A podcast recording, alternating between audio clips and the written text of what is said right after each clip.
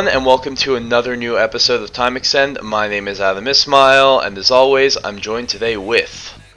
Brendan Norrison, and today we are taking a step back from all the, the hectic episodes we've had and delivering the next episode of Free Practice. So I think this has been well earned, Adam. Um, we've been pretty damn busy on the Time Extend front recently. We, we've had so many great shows, and there's so much going on. We've talked to so many awesome people, and I'm really enjoying it. But at the same time, I just felt like I kind of needed an episode just to shoot the shit and sound dumb and just like get all of these thoughts in my head out, even if they're not really fully formed. And free practice is great for those purposes. yeah, for sure. Um, it's pretty much our dumping ground for random bits of chat, and um, we've even come up with a, a nice little topic idea to make these episodes um, give us something to talk about at first, at least. So we, we went on Twitter and polled our audience for some questions. Yeah, yeah, we have. So th- this is really the perfect show. You know, I know a lot of people like to listen to podcasts in your car. Uh, if you're not in your car, kick back, grab a drink, grab a beer, get some wine, just just relax. Um, I would be doing that, but it's eight eight thirty in the morning where I am. it's a little too early to start day drinking. But uh, but Brendan, by all means, you should you should have a cold one in your hand right now. Oh yeah, always, mate. I, I'm, I'm never not drinking. That that sounds a bit troublesome. I think it's just the way it goes these days. Uh, I should also apologize because on my end you might hear some uh, less than than desirable audio quality because I'm not in my usual recording situation. But uh, yeah, I don't know. It's a luckily it's it's a free practice, so I feel like being kind of half of a shit show is sort of the name of the game. Yeah. We're good. Right. Yeah, so let's just uh, let's just go through some of these questions. We asked people on Twitter um, if they had anything they wanted to ask us, and we actually got a, a pretty good response.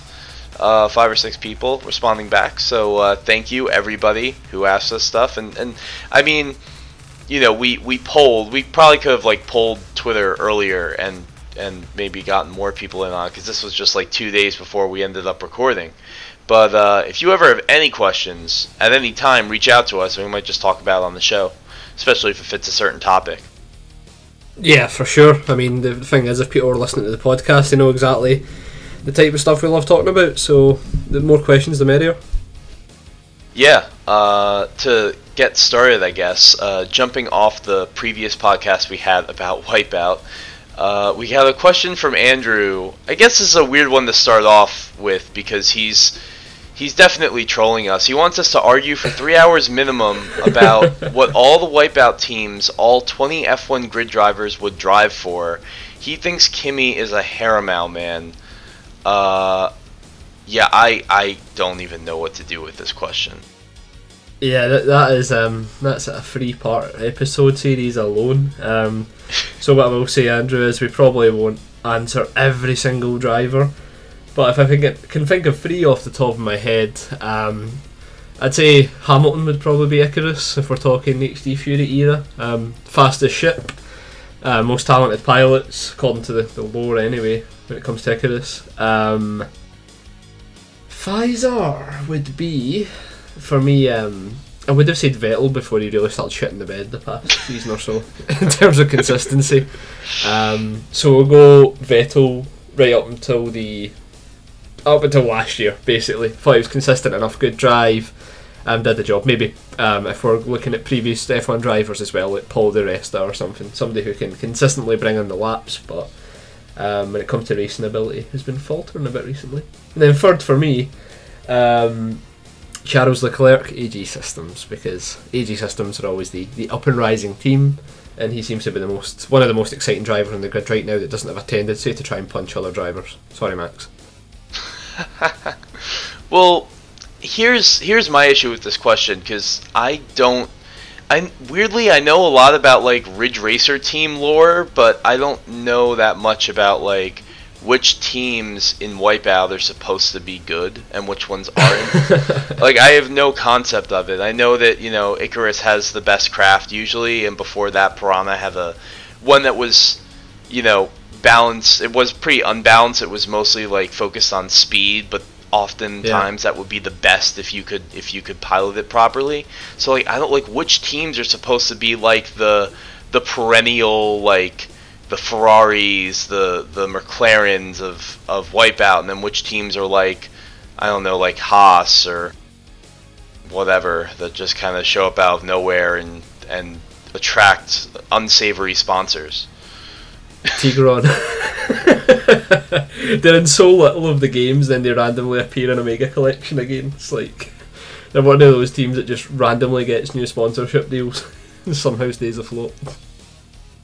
Yeah, I mean, I guess in that case, I would just I would just give them Haas's drivers, like without even thinking. Uh, although Andrew does say Grosjean has that Assegai ener- energy, and uh, Nico might accidentally wind up stuck in a 10-year contract at Goteki 45. Uh, I hope not. the, the other problem with Wipeout is that there's there's too many teams. I think they got to a point where they there were just way too many teams. Like they should have stopped at like the teams that were in Wipeout 3 should have been the only teams in Wipeout for the rest of time. Yeah, I think that's probably fair to say. Um, especially when, like you're saying, it isn't as if the lore's incredibly in depth for each of the teams anyway. So another random team pops up, it's just like, what purpose do they serve except for being a slightly worse Piranha or a slightly worse Feisar or something like that? Well, here's the thing. I, I do remember reading uh, when we were doing our Wipeout shows. I was on uh, Wipeout Zone, which is such a great website, and they uh, I was in the wiki and I was reading about Piranha, and there there were like eight paragraphs about the history of Piranha. So so there is lore to these teams. It's just that unless you seek it out, you wouldn't really know about it. Like Ridge Racer Four makes it very clear when you're picking your team, like uh, Solvalou's like the team with the most championships, and PRC is new, and uh, Dig Racing Team used to be good, but now sucks, and like they make those things clear, but like in Wipeout, you you have to go seek it out. It's not necessarily made made aware to you. I guess it works well for the game because it means that you don't have to get bogged down with all this information, but it would be cool to throw them in the loading screens and stuff in some of the games. Yeah, I would appreciate it, but uh, of course we we have to mention Brendan uh, as we talk about uh, the Pac Racing Club that we have this awesome commissioned Oh, yeah. new header on our Twitter page, which some of you who ask questions may have seen at this point. Um, it is Brendan and I as drivers for the PRC, which also, funnily enough, is the exact same initials as the People's Republic of China, and now I can't kind of unlink those in my head. Um, but no, we are we are in front of a what is that? That's a Tarazi troop, I want to say. Yeah. The red and yellow one on the cover of the Ridge Racer 4 uh, box, and it looks awesome. And it was made by Hayley Mulch, uh, who's an illustrator, comic artist. She's really into F1 uh, and racing in general. Uh, really, really cool stuff, and we could not be more thankful uh, to her for doing it. So, so props for that. It looks awesome. Yeah, it looks fantastic, and it's the first piece of art we've had um, outside of the album covers that you do as well, Adam, um, about the podcast. And Hayley's done a fantastic job. Um, we absolutely love it, and that's why it's straight onto the Twitter banner. Um, it's it's really kind of surreal to see us as drivers as well for PRC, given how much we love Ridge Racer Type Four. I know it's it's very it's very weird but awesome. I've never had any commissioned work done of me ever, and like me in in those overalls is just like so cool to see. Like really can't can't thank Hayley enough. Go follow her on Twitter. She's at Hayley Mulch, uh, which is H A Y L E Y M U L C H. Uh, there's a lot of really cool F1 stuff. So yeah, definitely check that out. Yeah, and um, keep that name in your head as well because there might be potential to have her on the podcast. Those discussions are kind of ongoing at the moment, so another guest to add to the list, Adam. That's awesome. I hope she doesn't hate Wipeout 2048. anyway. oh god. All right. So very very cool. I gotta go back a couple pages to get back to this. Uh, the questions that people are asking.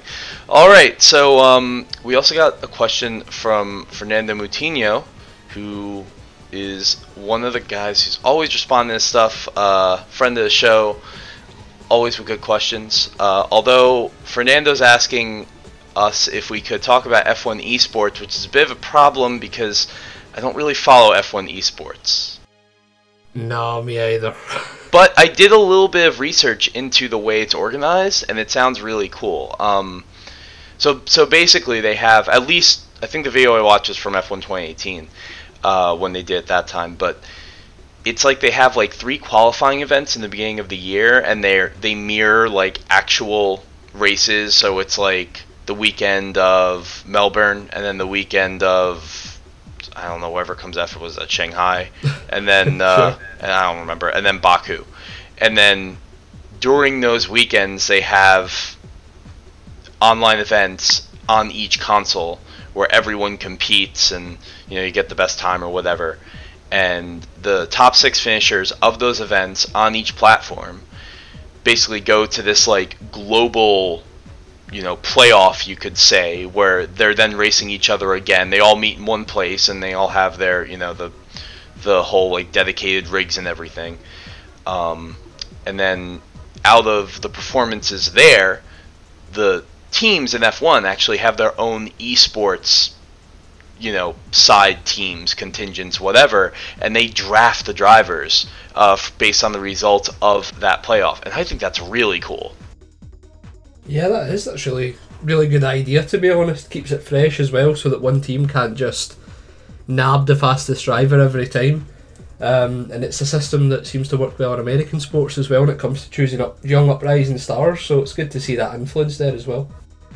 Yeah, it's. I mean, it's not that different in in concept from like the whole GT Sport FIA. You know, you're driving like the manufacturers' cup you're driving for a certain manufacturer. But the thing about that is, of course, you know the manufacturers don't have any direct involvement. You just pick the car you want to drive, basically, and you represent that yeah. manufacturer, right? So like, it's not like you're working. It's not like if you're the Porsche driver in GT Sport in the FIA Championships, you really have any contact with Porsche. I don't, I don't think it works that way.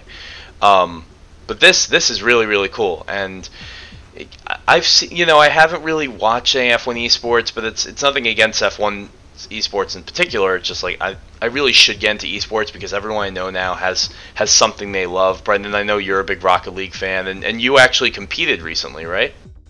yeah, did actually. Um, there was the, the Scottish National Esports League finals held at a, a reasonably sized um, exhibition centre. Um, me and my team made that. We we suffered a crushing defeat, but the team that we got beat off of and went on to make the finals. And it, it was a fun event, to be honest. I've never actually had any involvement in esports, and it was exciting to be part of that as well. So, yeah, I'm a pretty big esports Rocket League fan, as you say. Um, properly into the championship series, which is like the premier event, much like FIA's GT Sport Championships. Um, and I think with esports, like you're saying, once you find something that you like, you can get properly into it. There's no obligation to care about other stuff. Like I have no clue how like League of Legends esports work or Overwatch League, which seems to run forever. Like every single week, it seems like those guys are competing.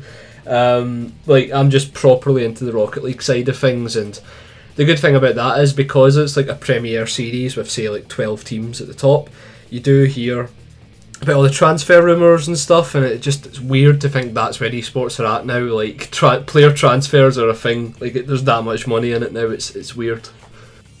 Yeah, I mean, even just the fact that like you know in F one the the teams are operating things and they you go on Twitter or social media and the the esports teams of those teams have their own like social media accounts and and it's just it's crazy how much it's growing. It's really cool to see. I mean like this actually ties into uh, another question we're going to talk about later from uh, Sweet Jones, uh, the Skinny Rage on Twitter, who was uh, asking us if, if we participate in GT Sport FIA races. And, like, personally, I don't really participate in any uh, racing esports just because I feel like I'm not good enough. Um, I I could try, but I mean, like, it also depends on the game. Like, in the case of Dirt Rally, uh, Dirt Rally 2.0, I tried doing some of the community events, and I just got so slaughtered, like, like, you know, 15, 20 seconds too slow on like a six or seven minute stage that I'm just like, forget it. And with those, it's like you get one shot, and if you screw it up, you can't do it again or something. Um, so, so yeah, I, I tend to keep away from those things just because like I like racing against my friends I like racing online to an extent, but I don't. I wouldn't say it's very competitive for me. It's not a competitive thing because I'm just I'm just not good enough to be that competitive. Yeah, and I'm pretty much in the same boat, Adam. Um, I don't compete in these races um, purely because I, I just don't feel fast enough. The thing is, um, I'm pretty sure you're probably in the same boat. When you used to play racing games with people you knew round about your neighbourhood or family members or whatever, you always felt as if you were like on another level of skill. right. Like, nobody could match how good you were, and that's why when online play started, naturally you would be like, "Oh, it's time to prove to everybody how great I am," not realizing that ninety five percent of people online had the same idea. So it was one of those things where I, I genuinely thought I was pretty good at Sims, um, like Gran Turismo.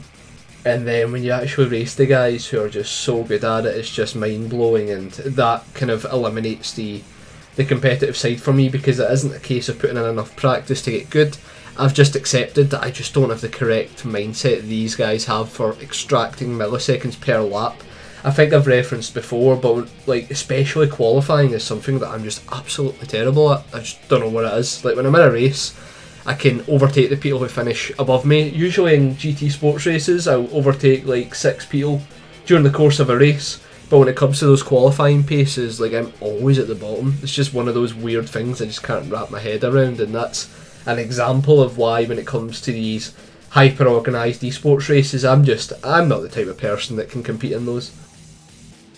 Yeah, you bring up an interesting point about GT Sport because I, I don't know why I'm usually always in the lower split of whatever category I'm in. Like, if I'm in a given category, I figure sometimes I should be near the top, sometimes, but like I'm always in the lower the lower end of the split. So, um, I'm always starting like 10th or something out of like 16 or 12th or. Yeah, I mean, like I enjoy the races I get placed into in GT Sport usually when I'm doing a sport race, and and, and the other part of um, of the previous question, you know, it's bas- basically asking us how we feel about GT Sport's ranking system, and as long as you're on that subject, I mean, it's not something I really think about. I feel like I feel like the issue people tend to have in those cases is with the penalty system more than anything else. yeah, for sure. Um, GT Sport does do a a great job managing a sportsmanship and driver rating. Um, and it's one of these hard things to measure because as somebody who's terrible at qualifying, I do critique how it basically just it basically just nullifies any progress I make if I'm bad at qualifying. Because if I finish like 11th in qualifying and even make my way up to 8th, the game still sees that as a pretty poor performance, from what I can tell anyway. So I don't get many points for that. And I'm not saying I should. It's just an example of I understand the ranking system is great for people who can be good at both of those elements of racing. It just feels like because I absolutely suck at qualifying that my rank is like permanently stuck on B in three quarters. It's like just getting to that A mark, but I just can't nail qualifying enough. And then on the sportsmanship rating, it's, it's always going to be a tough line to walk, but I think out of all the games, GT Sport does it pretty damn well. When I when I played the beta, um, when it first came out, it was really odd seeing an online racer where there wasn't one person trying to cause absolute havoc. Now, what's happened over time in GT Sports case is that there are people who've become um, masters of the dark arts, so to speak, in the sense that you, you'll always see the guys who are slightly budging people offline or darting in and out of the racing line to try and throw people off physically, but then the person who bumps into them gets the penalty. And you see that kind of thing happening more and more and i've even seen some of the pros complain about that at an fia level which isn't optimal but let's be honest like managing or rather tracking player car players car movements is not something that can be done unless there's a real spotter. Like the, the game would be an absolute uh, be all over the place basically if, if polyphony tried to implement a system that looked at how people were following driving lanes and stuff. I can just imagine that getting way out of hand. Yeah, I don't think it's something they could ever fully fix w- without the involvement of like an actual steward. You know, it's it's not it's not gonna work. Um, I've seen questions, people wondering if like Polyphony could utilize AI or some aspect of AI to like make these decisions, and it's diminishing Kaz returns responded. It was like a, maybe like a GTPlanet interview or something like that, and Kaz was just like, "We are so far away from being able to do that. like that's that's I mean great in theory, but how do you how do you do that today?" So yeah, I don't know if there's any solution. I mean, it is funny because anytime I talk to people um, about like GT Sports penalty system, they're often saying like, you know, they somehow found a way to make it worse. Like every update makes it worse, and I, I don't know if that's true. I think it might just be like you get used to the way a penalty system is, and then like they change it, so now you have to relearn the rules. Uh, but relearning the rules basically keeps everyone on their toes. I think that's why it gets changed so much because, I mean, they, they want to obviously like force people to. Um, you know they want they want to refine the penalty system so that it punishes the right things and doesn't punish people who are who have been punished by our drivers themselves and and you know doles out um, doles out repercussions responsibly. But I think also just by changing it as often as they do, they just they just make you kind of be like, you know what, just maybe I'll just stay on the track and not chance it because I don't know what it's going to do this time if I go off track and if I yeah. if I drop three wheels or something like that and I lose time and yet still I get a penalty because I was on the inside or something. Yeah, it's. I mean, as far as I can tell, um, the last penalty system they implemented was like it was like anti DRS zones.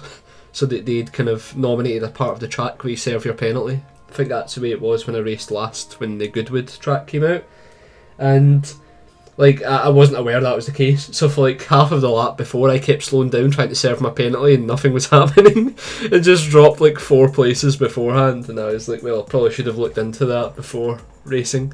Um, but the, the thing is, like GT Sport was such a risk when it came out because it's prioritising the online racing, and the fact that it seems to be a resounding positive now, the online racing element of the game. That that's good for Polyphony. Like they they implemented a system that obviously does have its kinks and annoyances, such as the penalty system stuff, um, how penalties are dished out. But it doesn't seem to harm the longevity of the game because there's still a dedicated community of players there, and not just at the top level. Like we're talking across the board, you can find races pretty much any race category fairly easy on the game still, and that that's a, a far cry from the initial reaction of the game that everybody spelled doom and gloom for the series because it was ditching its roots. We've heard through the grapevine that GT7 will try and incorporate sport rather than make that the focus, and I think that would be good for everybody. Yeah, it would. I mean, I, am surprised that you know in their first time out they did it pretty well. Uh, personally, I'm also always on that cusp of being A, I feel like, but not quite making it, so I'm stuck at B level. But I mean, the the drivers that I encounter usually always pretty like it. It has fostered this community of drivers that like actually is uh, quite sportsmanlike. You know, they don't do things that make them look bad, as uh, as Tom says in the beginning of the game when you start.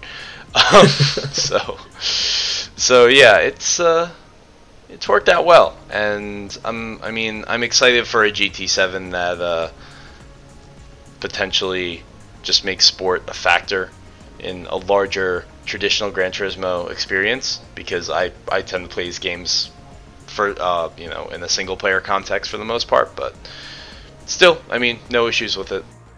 No, none here either. I think it's doing a, as great a job as it can at this point in time, and Polyphony are just going to keep improving it into the next game. I think. So with that, uh, should go to another question. Um, this I love this one. Uh, it's from Ben Fact.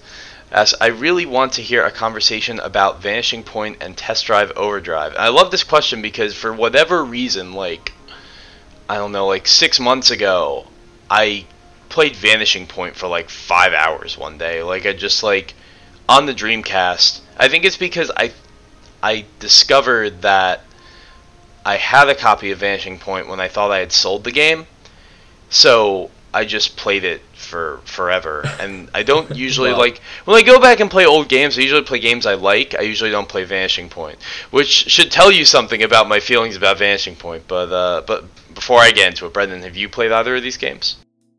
Yeah, so Vanishing Point. Um, I, I distinctly remember playing this quite a lot purely because I just returned from like a a holiday away with my family to Spain, and um, for whatever reason, I bought Vanishing Point in the airport on the way home. Oh my god! and like, I got home and like I just for for like a week I played it, convinced that I would start to like it at some point. Um, but it's it's not a bad game by any means. It's just um, it's one of these ones I think some people will absolutely have great memories about it, and that's why it sticks in their head. Not too dissimilar to what I've just said. But I don't think that anybody w- would reference it as a, a glowing point of the genre. Um, Test Drive, Overdrive, I haven't played, but I distinctly remember seeing it in stores because of that uh, Brotherhood of Speed tagline, which is just like so early 2000s it hurts. Absolutely, yeah. So Vanishing Point, um, I actually I, I don't I don't hate the game. I the first time I played it, I really didn't like it. Um, I, I mean, I remember must have rented the game back in like 2000 or whenever it came out, and I didn't like it back then. You know, I was obviously very young. Uh, when I got my Dreamcast, like when I got a a u not a used, but like when I got the Dreamcast off eBay, you know, it was new, but this was like 2009, so a lot later on. Uh, Vanishing Point was one of the first games I picked up uh, just because you could find it pretty cheaply, and uh, it was a Yeah. racing game that I wanted to give another shot. And it's it's strange because it's like very. I've never played a game like this before that's focused so much around like like stunt driving, but isn't necessarily like it's not stuntman. You know, you're not doing like missions to like. I mean, there is a, there are challenges where you're trying to like do this jump or or like there's like these figure eights that you're trying to do like a barrel roll and complete the figure eight in a certain amount of time. There there are stunt challenges like that, but they're not, you know, it's it's not like you're in a movie and you're a stuntman, for example. And it- it's the the closest thing I can liken it to, it, it was almost like they acclaim um I think the developer was Clockwork, and I don't remember anything else they worked on. But like Clockwork, it's almost like they played Crazy Taxis challenges, and they were Oh, like, "We're going to about to make a game." that. yeah, we're going to make a game based around which like Crazy Ta- Crazy Taxis challenges are excellent. Uh, but I the issue I have with Vanishing Point is that the physics are a little too floaty and inconsistent, and it's like you're it's like you're driving a car that's also in water. Like it's really I've never played a game like this before. It's like they they really wanted to play up the body roll and the weight transfer, which is usually something I like. You, you get that kind of push and pull, that that tension when you're driving the car. But in Vanishing Point, it just ends up making you always feel skittish and unsure, which is I think my issue with the game. But uh, Yeah. That said, there there is like a racing component too. Like there's a there's a mode where it's really weird because it's like you start in like 60th place or something like that, and you have to get your way. You have to get as high up as you can. But it's it's almost like Need for Speed the Run, uh, except for the fact that like you're not actually driving against 60 other cars at any given time. The game just loads four of them in front of you, and you pass those four, and there are four. So it's not like you have 60 car grids. Um, but it's like this weird Yeah. cross between, uh, uh, you know, the run and like uh, Tokyo Extreme Racer. That, that that aspect of the game I don't find as interesting, but but the, just the whole existence of Vanishing Point I think is really weird because like it came out of nowhere and I remember it was very very like prominently heavily advertised at least like in magazines and stuff in the US it was all over the place but I don't I think it bombed Yeah, I mean, we didn't ever get a sequel. And what you were saying about it being advertised heavily, some quotes off of the back of the box. I quite like bringing these up because they, they tend to be a good laugh. Um, Games Master says that it had the most realistic handling yet seen in a racing game. The selection of cars is truly outstanding. um, I mean, the, the thing about the selection of cars point is that there were some. It's actually pretty choices in the game amazing. that I really like. Yeah, it yeah, it's actually like my favorite thing about the game because they're like the regular cars where you have like you know you get your Audi TT and your Mustang and one Supra stuff from the day, but then they have secret cars and the secret cars are like 1996 Mercury Cougar, like shit shit that you would only see today in like a junkyard somewhere in in the states and it's like I, I love that these awful awful horrible like body on frame fords are like in this game for some reason. It's I, I don't know i just think it's really funny. I'm pretty sure there's a Camry in there as well. probably a camry? Yeah the, the secret cars i have to look up i have to look up now a list of the secret cars in vanishing point because it's it's absolutely ridiculous. Um so did you like so, so what were your feelings on the game then as, as i looked these up did you like were you happy with it or do you just remember it as that thing you just picked up on the whim in an airport Yeah, I mean the the crazy box or vanishing box, whatever the hell they call it. um, challenges were probably the thing I remember most. Um, I remember the track design being not too bad as well. Um, it, everything about the game I felt was really well made and fun, but I felt as if the handling engine almost tried to like nullify that because it, I wouldn't quite say it was realistic as Games Master have proudly proclaimed in that quote. But um, I would say that they definitely tried to give a, a bit of weight and um, complexity, essentially, so that it wasn't just like any other arcade racing game. You did have to try and learn how the cars handled in that game specifically, much like you would in a sim. But the game also tried its hardest to be like a kind of off the cuff arcade racer you could have fun with. So I felt as if the handling engine was almost at odds with the the attitude of the rest of the game. It was it was supposed to be to me. It felt like this game very much wanted you to have fun, but also like, no, you need to really get in tune with these cars to the point where Yeah. you know they're doing things you don't want them to and you need to rein them in and you need to really understand them. And yeah it, it did kind of seem contradictory because it wasn't a game. It, in spite of the way it may have looked it was not a game you could just jump into and have a good time. Um, you, you really had to work at it. Once i did work at it i enjoyed it more but um, but yeah I, I did find a list of, of these secret cars and and among the secret cars there there's a Ford Taurus uh, from '94, um, Ford Ranger truck, uh, Oh, wow. 1964 Ford Thunderbird. They really had a lot of Fords in this game, um, and the Ford Windstar, which is a minivan. Uh, Lincoln Town Car, Mercury Sable Wagon. I think was my favorite because it's definitely like the saddest car out of all of them. Um, because just the, the the Fords and Mercuries from that time period were so terrible. What- There was one more. Oh, there's a Volkswagen Microbus, 1971. So, yeah, some funny cars in this game. And to be honest, that that's what makes it stand out for me. Those secret cars. Um, obviously, like you're saying, the Audi TT and stuff were, were in there, but it was those secret cars that really gave the game a bit of personality, I suppose. Yeah, it's it's just a fun thing to revisit every now and then. It's not one of my favorite racing games, but uh, you know, on the Dreamcast, it's the Dreamcast is as you know we've devoted the whole series to has such a uh, eclectic mix, uh, one might say, of racing games. It has a lot of racing games, and they're all very different. And Yeah. Vanishing Points kind of, you know, it definitely plays a role in that. Um, and I can definitely say more about it than Test Drive Overdrive, which, God, I, I played that. I played that once, probably in like 2002 or 2003, whenever it came out, and uh, never touched it again. And at first, I didn't know what it was because I didn't realize that this was just Test Drive in the U.S.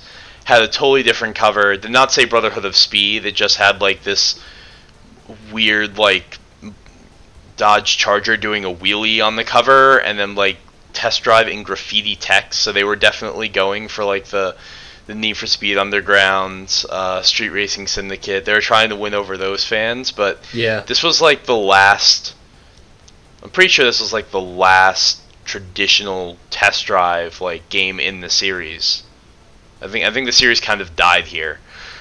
Oh wow. so That's grim. uh, yeah, I've, like I said, I've, I've never played it. I've, I've seen I've seen of it, but never actually played it myself. So the thoughts are fairly limited here. Test Drive is a very, very strange series. I mean, well, we talked about Test Drive Le Mans, and I'm not even necessarily including that because that's not, you know, that's not really Test Drive the same way that you know Test Drive V Rally isn't. The the Test Drive brand was kind of extended from Infogrames to to all of these different uh, properties, depending on what they thought was most marketable. But but Test Drive is like the core series, which I look at as like the games that were developed by Pitbull Syndicate. Uh, so like you know there were a lot of them on like the, the on the PlayStation One. I think there was like four or five. Six was on the Dreamcast. Six was probably on PlayStation One as well.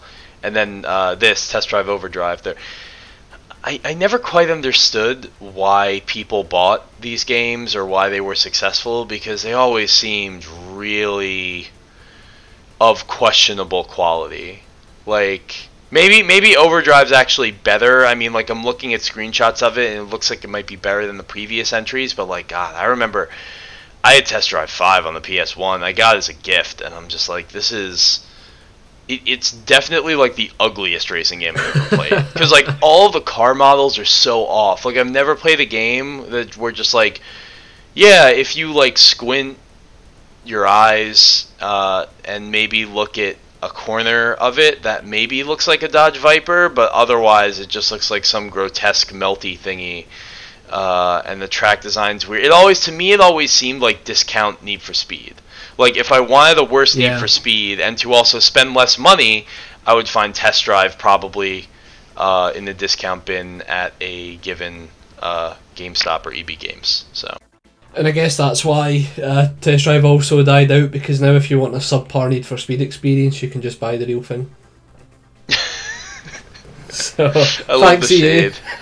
I love the shade. Yeah, uh, I'm, I'm looking at like Metacritic for Test Drive Overdrive, and um, the PS2 and Xbox One's got 73, 71 out of 100, which uh, definitely ties into something that we've been talking about lately, uh, which is that we want to do a series on 7 out of 10 racers. Uh, Yes. Both of these games seem like they are perfect for the 7 out of 10 racers discussion, uh, but I also don't know if I'm going to revisit these specifically. So this this might actually be like the backdoor pilot for 7 out of 10 racers, because I'll probably Yeah. never play these games again. Yeah, I know. I mean, I mean that's the that's the beauty of the series, I suppose. It's trying to force each other to, to at least give it a go. Um, it'll be interesting to see how we we set about that series because it, it'd be good, for example, if one person has a seven out of ten racer and they love it for whatever reason, and then try to convince the other person why it's even worth bringing up. so it's like, why are you talking about penny racers, Brendan? And I'd be like, oh, X, Y, and Z. So like, I think that could be a cool way to bounce off of each other. Yeah, for what it's worth, I'd much rather go and, and find the copy of Test Drive Overdrive than play Penny Racers because you've, you've been trying to convince. Well, you've been trying to convince me of this for a long time, and I look at screenshots of. I'm just like, I just don't think that that's something I would I would have fun with. Um, Shox, Shox definitely, but for you, I think Shox isn't seven out of ten. Shox is probably like a probably perfect score. Eleven out of ten. Yeah, exactly. Shox is so good that they they basically killed EA Sports Big. That was their their final crescendo. Right. I, I, I don't I don't want to bring it all the way back to test drive, but I have to say I have the uh, the Wikipedia entry for this game up on my screen right now, and uh, I'm just I'm so engrossed by the story. Uh, did you know that you took control of a character named Dennis Black, a San Franciscan street racer, who races an exclusive street racing club on behalf of another street racer named Donald Clark, who was injured during a race? Oh no! It's a they're so organized, the street Yeah. racers. Like, oh, like you're injured, I'll like sub in for you. I'll be your alternate. I've also um I've looked up the the game case and on the back it says, um, as you've just said, you're Dennis Black, independent street racer, and you've been asked to prove yourself. A cardinal invite to prove yourself on the street racing illegal scene. Uh, that come in like a nice envelope with a, you know, the heart sticker on it, and just like you've been cordially invited. Yeah, I mean that that's it. Apparently, there's 16 opponents who get in your head and will do anything to win, as well. So Wow, I mean, as as any as any opponent should. Um, so so I guess at a certain point, uh, Dennis Black wins against against the driver. I, I don't know. I guess an important one. I'm just Does jumping. does it not I'm say his name? I mean, uh, who who is it? Um, he uh, he's trying to beat one of the club's most ruthless racers. So no, Wikipedia does not say the name of this driver. Uh, well, well, the rumors are proven true, and and Clark. Uh, oh, I'm getting all the names. You know, they couldn't have picked up like they, they couldn't have chosen more different names than Donald Clark and Dennis Black. I mean, they're they're interchangeable. Uh, anyway, at the end of the game, the, the the two the two protagonists, I guess, uh, uh, Black and Clark, uh, race for the custody of a Dodge Viper. Um, and at the end of the game, you win the Viper. You know, if you beat the game. However, it is later revealed that Clark intends to have the Viper stolen from Black. Oh, no. But this goes unresolved. the court ruled there was no evidence either way. the synopsis just ends. This goes unresolved. so that was the the cliffhanger for the sequel. Yeah, yeah, never got made. I'm I'm sorry, Ben Fact, if you if you really like Test Drive Overdrive. Um, but it, in fairness, like a lot of all these street racers had like really stupid plots. Like I really like Need for Speed Most Wanted. I think that's a generally very highly regarded, like almost like the peak of the street racer boom. But that game had the absolute stupidest story and and was all FMVs. So so definitely no game is is innocent from this time period. No no racing Yeah. game is innocent of this stuff. I think um, one of the the greatest examples of that is Juiced, like their their whole advertising campaign and um, how the game looked. It was just like so stupid in retrospective, and at the time, people might have thought that was cool. um, one of the things this has actually brought into my head, though, as a potential topic for a future episode is what games have the most ridiculous back of the box blurbs because when it comes to racing games there's so many like out there ones that are just ridiculous like this one for example Yeah, I, I think the early 2000s especially were very conducive to this type of stuff because just everyone just trying to top everyone else. Like I remember Street Racing Syndicate definitely had like like a hot import Nights babe on the cover and as a kid as a kid seeing that like I was still pretty young like I wasn't like you know I had I hadn't even hit puberty yet so that wasn't anything that would interest me instead it just kind of like disgusted me and I was like ew like it's kind of it's weird yeah I don't know how I feel about that. Um, yeah, and I, I could have sworn it was did Juiced have some like controversy around it or something did. like that? yeah um I think there was like a commercial where a car dro- drove by so quick it ripped a woman's clothes off or something um Uh, the type the type of controversy you'd expect from the era um I believe Right. that was it yeah Yeah, I almost thought it was. Um, did you ever hear the weird story about? Now we're getting really off topic, but the BMX Triple X. oh yeah know about yeah yeah I've heard Yeah, I thought yeah, I had thought for some reason it was something like that, but it actually was not as bad as uh, BMX Triple X. But Yeah, I think um, that game takes the biscuit for the controversy.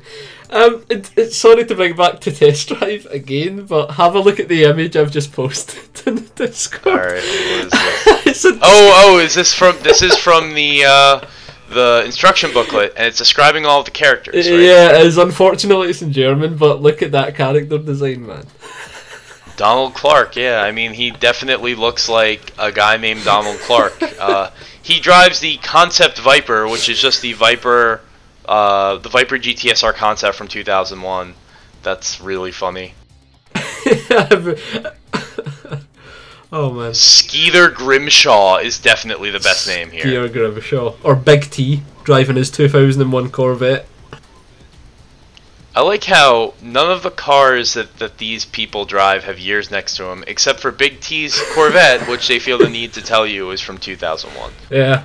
I also like how like everyone else's cars are at least a bit reasonable to own, but then Donald Clark's just like here's a concept Viper that shouldn't be drivable in real life. It's because he's Donald Clark. He's he runs the whole he he pulls the strings. Yeah, there's no way he's it's, the it's bad his guy operation. either. These are all like what I love too is like what what was it from this time period that like there had every character in the racing game like this had to be some ridiculous stereotype. like you got your you got your white businessman. You got Lisa Lux looks like she's probably like It's just um, Charlize Theron. and yeah, or like an adult, an adult star or something like that, or Yeah. or a model.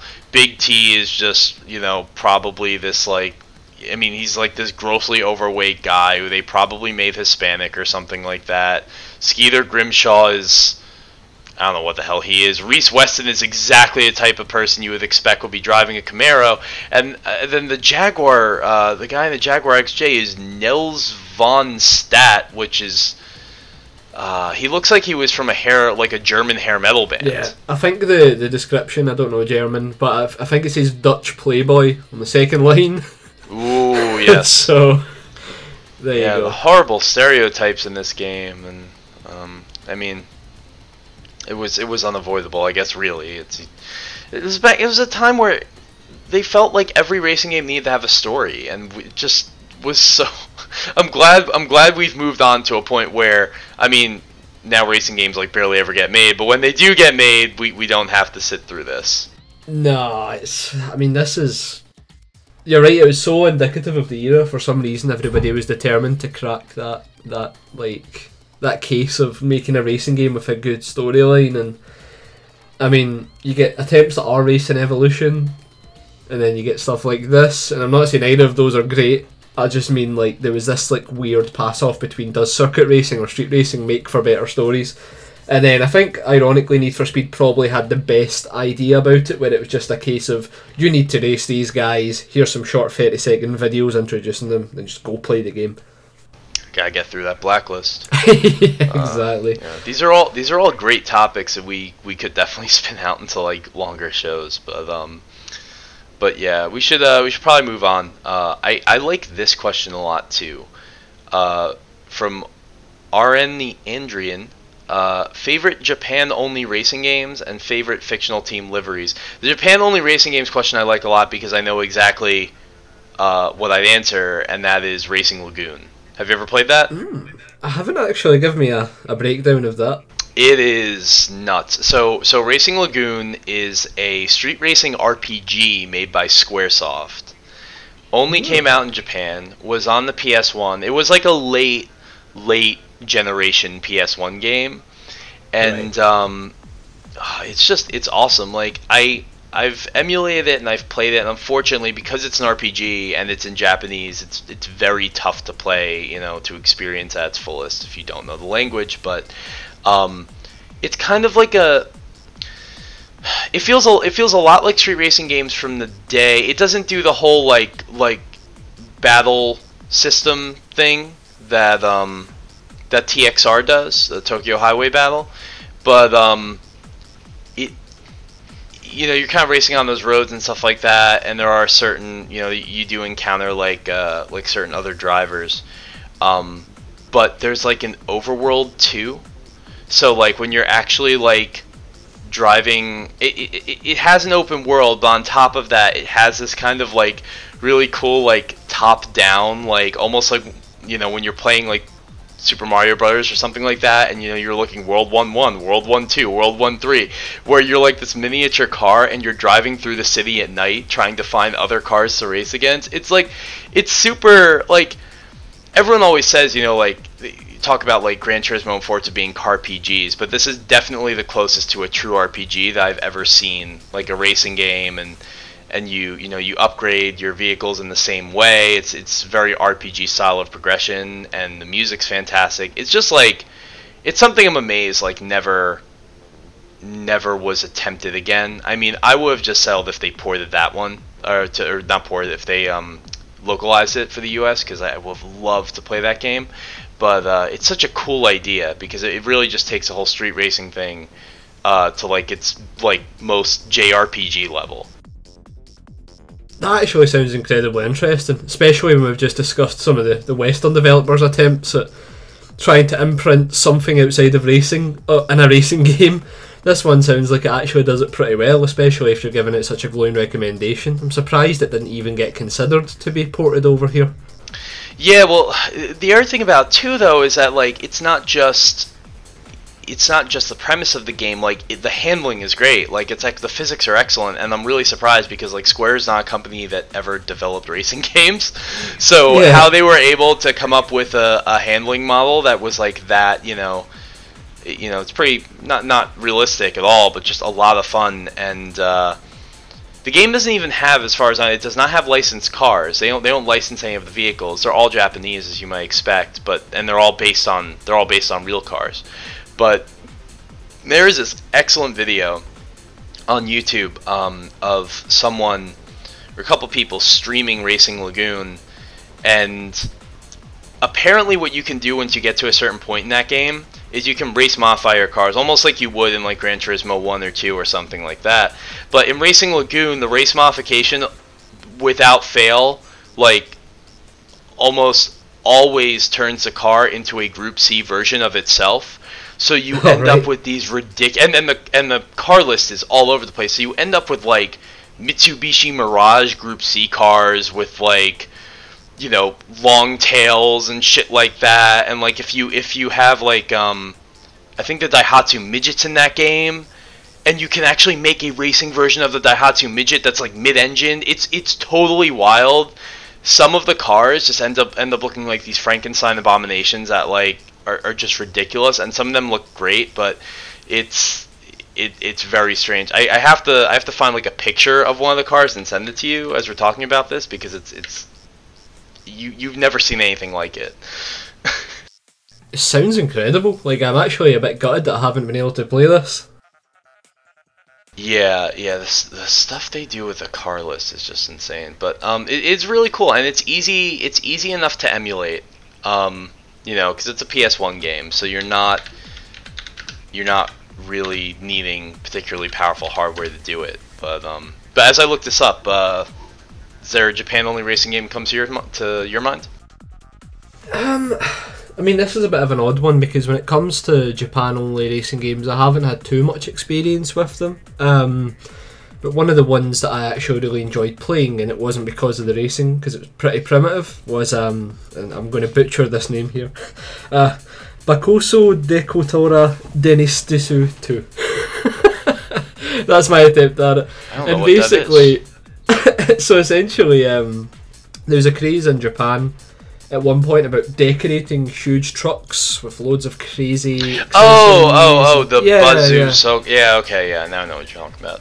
Yeah, that. So like on the PlayStation One, there was a game where you could like choose a dump truck, a massive rig, whatever you wanted, and just decorate it to look absolutely mental.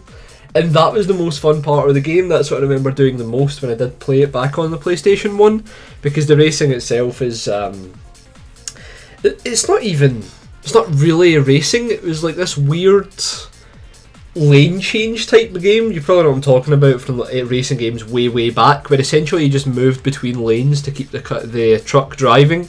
But the actual act of creating the truck was the fun part, and the reason this is my choice is because it's pretty much my only exposure to a J- Japanese only racing game. Initially, I was going to say Pepsi Man, but I didn't think it would qualify. But Pepsi Man always maybe, qualifies. Maybe not. I mean, t- yeah, I know you're a big Pepsi Man fan. Well, ha- well how, how did how did you discover it?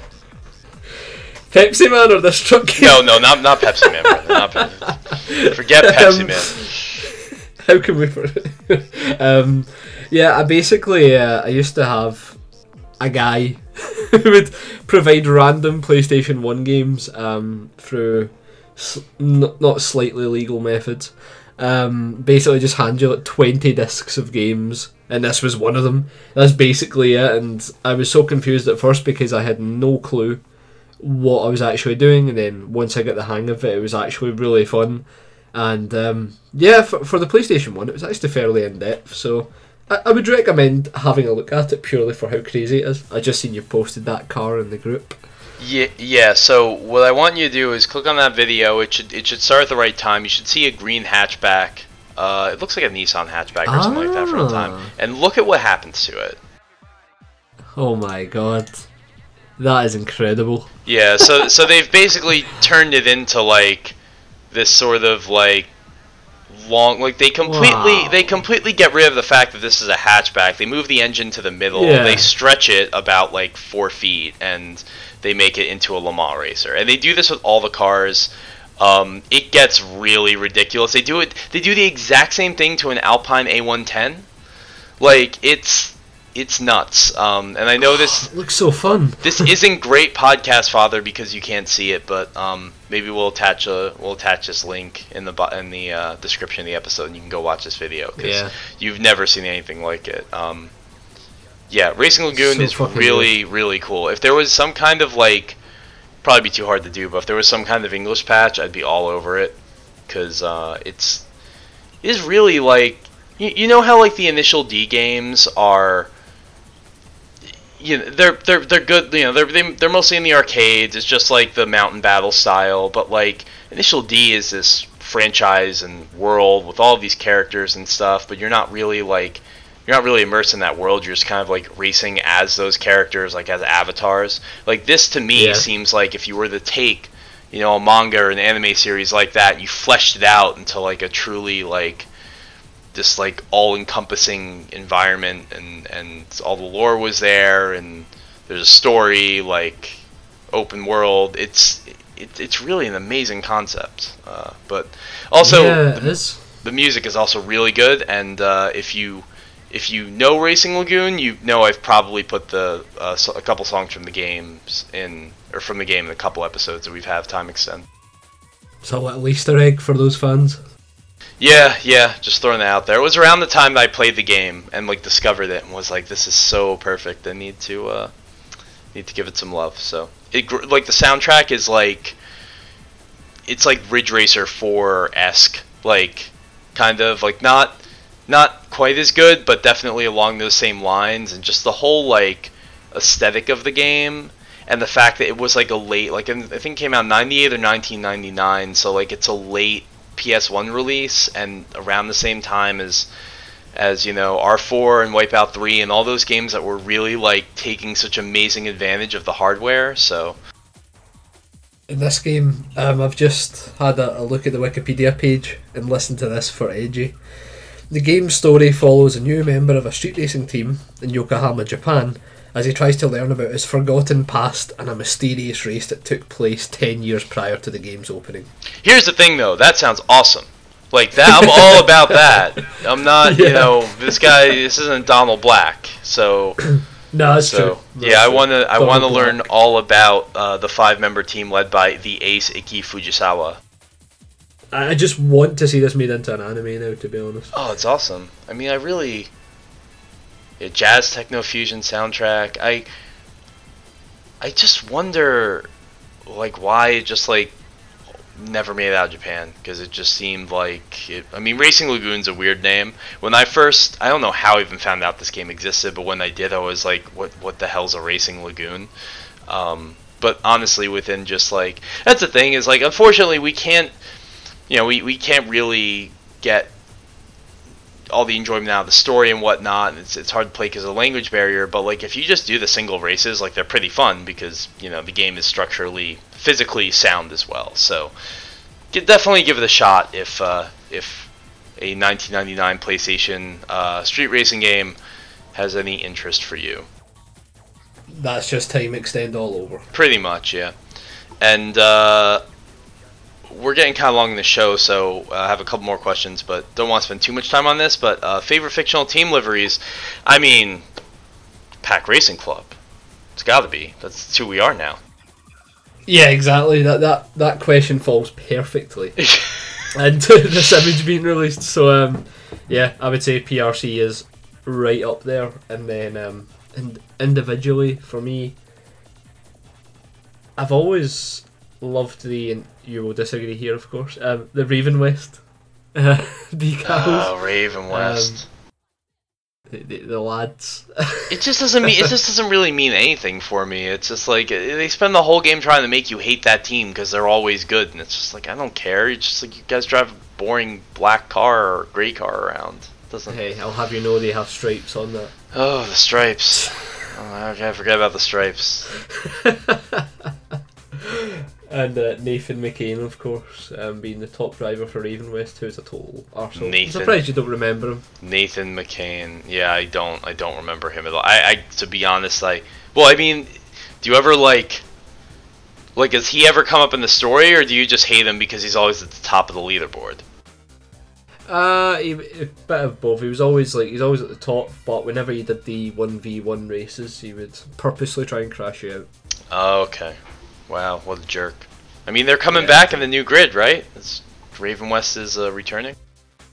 Yeah, they are. I, I, I don't know what it is about this. Well, you suddenly don't sound grid. happy about Raven West anymore. No, I, I mean I'm happy they're coming back. I just mean in general, this new grid game. It's I don't know. It's leaving me a wee bit cold for some reason. It's um, yeah, it's an interesting one.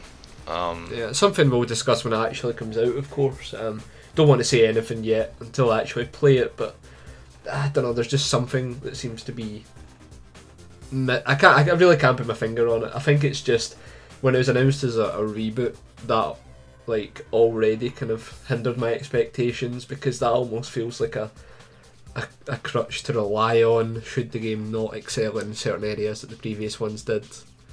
I just think the concept of a reboot in a racing game franchise is like, what is that? Like, what does that even mean? Yeah. Like, I mean, Grid Three was not good. Did Grid Two have any relationship to Grid One in terms of like was like was Raven West even in Grid Two? Like, No, I don't think so. Um, yeah, so I was like, they could have just called this Grid Three, and that would have been fine. But instead, they've. I mean, Grid One definitely has like uh, you know a lot of. It's I think it's the one that more people play and so Yeah. whatever. We'll, we'll talk about that later. Um, I do. I, I should say, you know, Feisar's livery obviously is great. We're, we're both Oh, we're both big. Pfizer fans. Um, and you know, somebody uh, responded to when we put our banner up, and uh, you know, it was a PRC livery, and they're like, "What? No love for Racing Team Solvalou?" And I will say, uh, so you know, Solvalou was the team that I always like drove as when I was playing Ridge Racer 4 back in the day.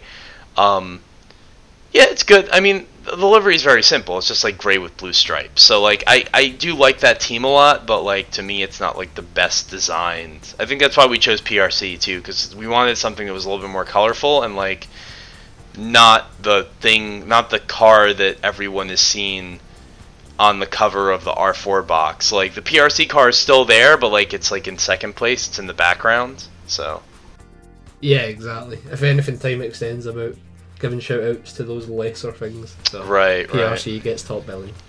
That's what we're about. Uh, all right. Uh, last question got here from Tor Eric Mil- Milkevic. Sorry if I butchered n- your name. I tend to do that with everyone. Um, do you use Gran Turismo as a car shopping guide only to realize that all the cool, cheap K cars actually aren't for sale in your reason? uh, I, I definitely use it as a car shopping guide. I always have, and I, Yeah, same. I tell other people too. Um, yeah, I mean, K cars are literally like the furthest thing from from something you can buy in the U.S.